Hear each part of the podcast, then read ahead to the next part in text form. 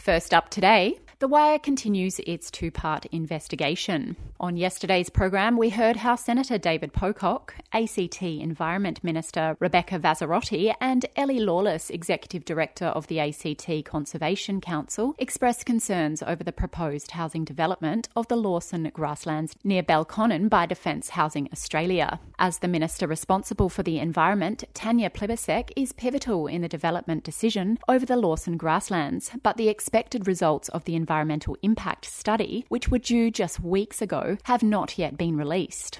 Additionally, Defence Housing's extensive development plans have been revised downwards and a great deal of marketing material has disappeared from their website. Responding to reporter Hedda Murray, Rebecca Vassarotti, ACT Environment Minister, indicates who has decision-making power over the 145 hectares of native temperate grasslands on the shores of Lake Ginninderra. Minister Vassarotti has written to Tanya Plibersek about this matter. Yet, as she said, it does come down to who controls the land. This is critical.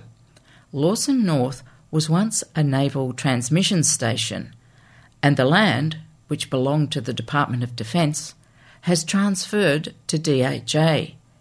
It is not owned nor controlled by the ACT government. The fate of this land ultimately lies with the Commonwealth. But just weeks ago, something unexpected happened.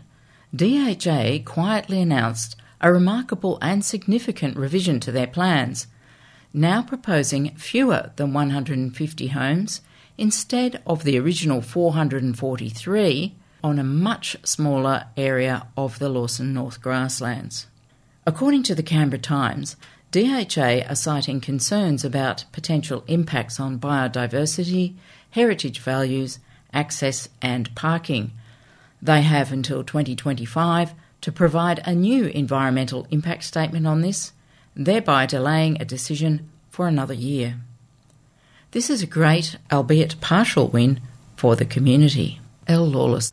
The new project variation is a response to community pressure, especially to submissions received in 2022.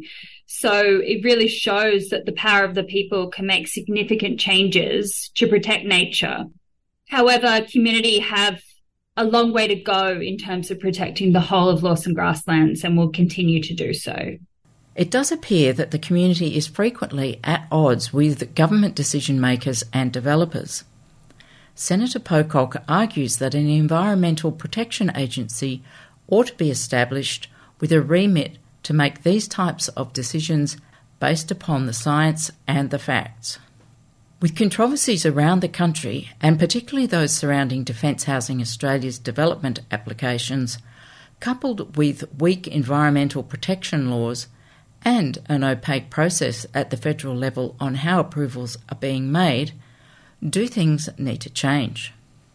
Ultimately, the decision is going to be made based on these laws that have allowed us to be a global deforestation hotspot, the only OECD country on that list, and to be the world leader in extinctions. And we now have a government that's committed to no new extinctions.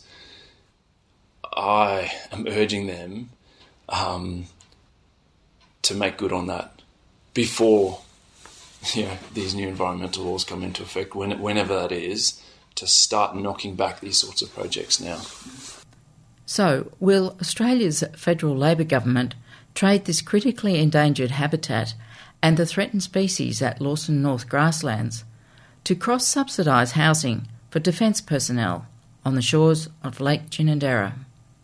Minister Plibersek was approached for interview but did not respond. I'm Hedda Murray. The final part of our investigation into the Lawson Grassland Defence Housing Development by Hedda Murray. We approached Assistant Minister for Defence Matt Thistlethwaite, who has oversight of Defence Housing Australia jointly with Finance Minister Katie Gallagher, for comment, as well as Environment Minister Tanya Plibersek. None were available. This story is produced with the support of the Community Media Training Organisation.